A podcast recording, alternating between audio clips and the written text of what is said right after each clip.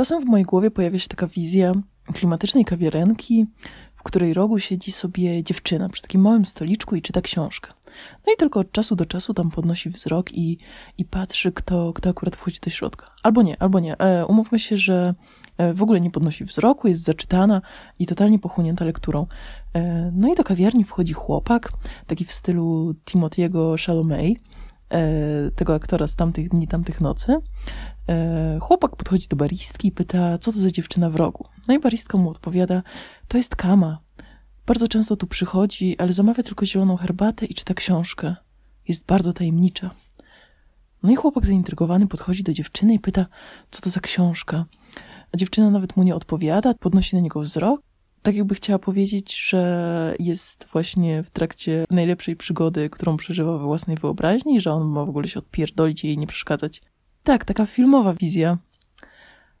Ale ja wiem, że nigdy nie będę tą dziewczyną, bo zawsze mam coś do powiedzenia e, i nigdy nie będę tajemnicza.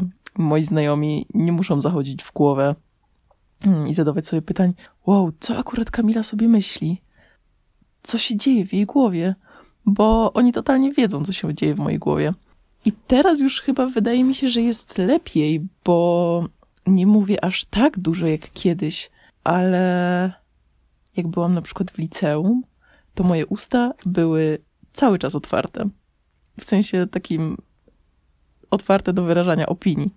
I nie obchodziło mnie na przykład, czy mówię coś do mojej koleżanki z klasy, czy do chłopaka, który mi się podoba, czy do nauczycielki. W tym ostatnim przypadku było najgorzej, no bo można było sobie narobić najwięcej problemów, jeżeli się powiedziało coś nieodpowiedniego do nauczyciela. No i nieraz się tak zdarzało, ale z biegiem czasu zaczęłam sobie wyobrażać moje opinie i słowa jako takie małe stworki, które jak zaciskam zęby, to po prostu one aż biją w moje zęby od drugiej strony i mówią kama, kama, wypuść nas.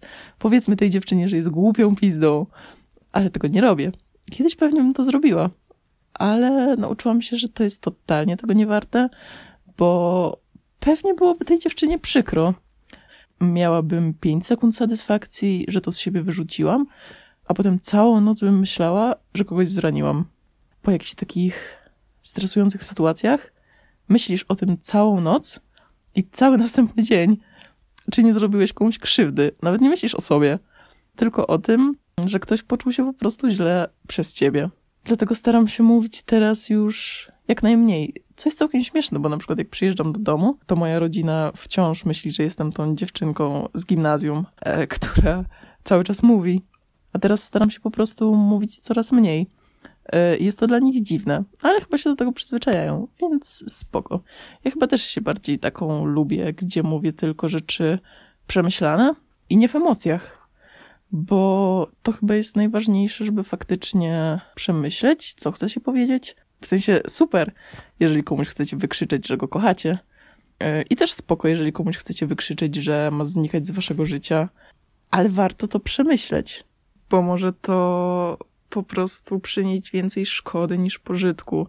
I tego też się nauczyłam, że czasami nasze opinie nie tylko ranią osoby, których te opinie dotyczą, ale ranią też nas samych. Ja na przykład tak mam, że jeżeli komuś powiem coś niemiłego, to totalnie o tym potem myślę i się zadręczam. A jeżeli na przykład powiem komuś jakiś komplement, to nie dość, że tej osobie jest miło, to jeszcze mi jest potem miło. I nie zrozumcie mnie źle, totalnie mówię tu o szczerych komplementach, bo uważam, że powinniśmy wyrazić swoje uczucia, no ale w przemyślany sposób.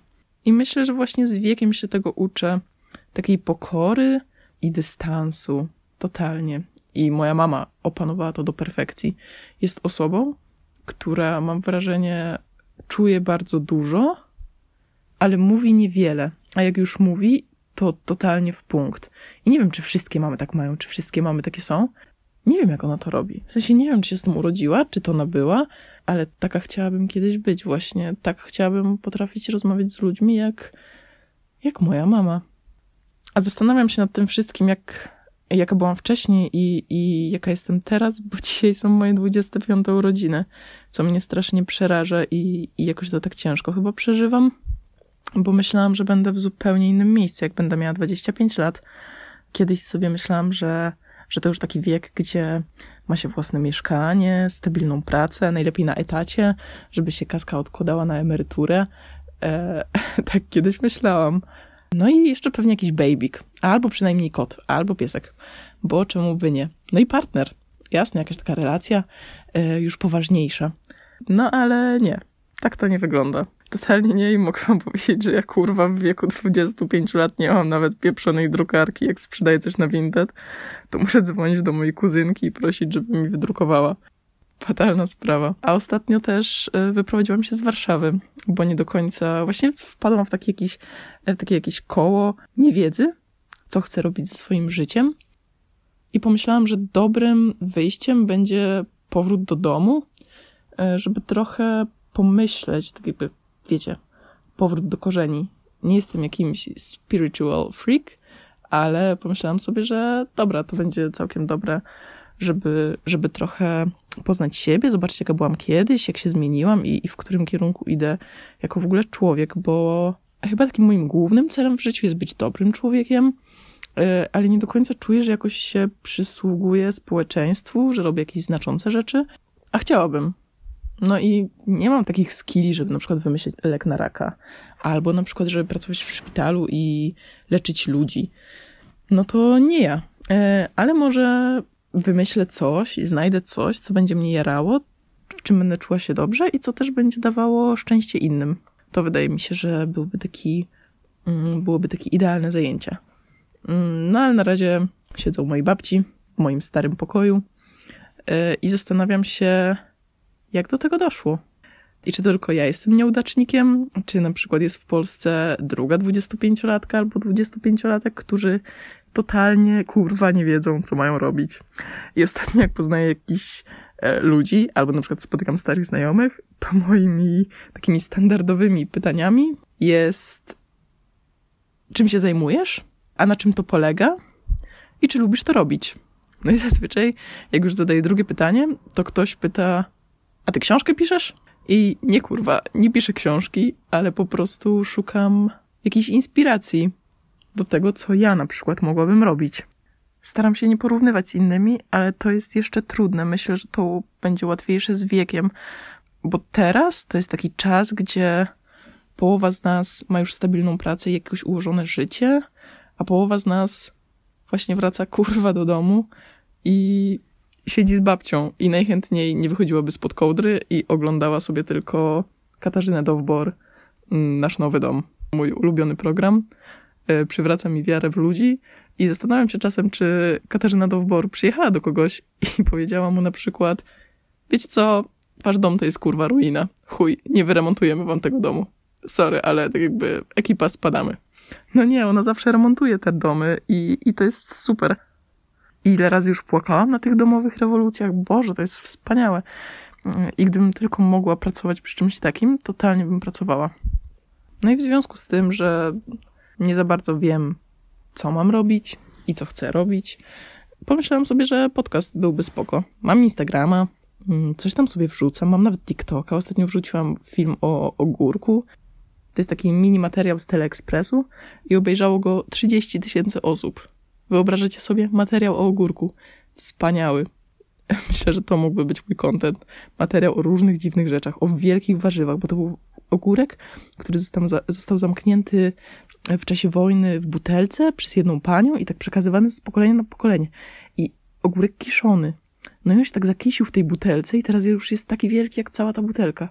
Niezwykła rzecz. Ciekawa jestem, czy można by takiego ogórka zjeść. Wydaje mi się, że no tak, totalnie. E, no i lecąc w to, w ten ogórkowy content, znalazłam też film dziewczyny, która ukisiła ogórki w szafce w szkole z koleżankami. Super opcja. Szkoda, że już nie chodzę do szkoły, ale totalnie kisiłabym ogórki w szafce. Mm, bo czemu by nie? I fajnie, że tym się zajmują teraz młodzi ludzie, a nie na przykład paleniem papierosów na garażach, tak jak to było za moich czasów. E, no i pomyślałam sobie, że, że podcast byłby spoko, mam kilka swoich ulubionych podcastów. E, na przykład dwóch typów podcast, albo Tu Okuniewska, e, albo Violetta Belson prowadzi moim zdaniem najlepszy podcast związkowy e, o tym, jak, jak głupie rzeczy robimy w związkach. e, Too Tired to be Crazy, to jest top. Dziewczyny z Los Angeles, e, które mają super amerykański akcent, który podbija jeszcze odbiór tych wszystkich historii. No i pomyślałam sobie, że ja też mogłabym w sumie założyć podcast. A nie jestem specjalistą w żadnej dziedzinie, bo pewnie gdybym była, to już miałabym pracę i jakieś takie plany dalsze na moje życie, e, to pomyślałam sobie, że spoko opcją byłby taki pamiętnik. I taki podcast sobie prowadzi Agata z How to Żyć, e, podcast, którego też słucham, albo Asia z Tu Okuniewska, której też słucham. E, tylko ostatnio właśnie złapałam się na tym, że mm, słuchając tych moich ulubionych podcastów, nie do końca już I can relate. Mm, coraz rzadziej mogę się utożsamić i już chyba nie przynależę, bo ja naprawdę nie potrafię. W sensie wydaje mi się, że moje życie nie jest pasmem sukcesów. Totalnie nie.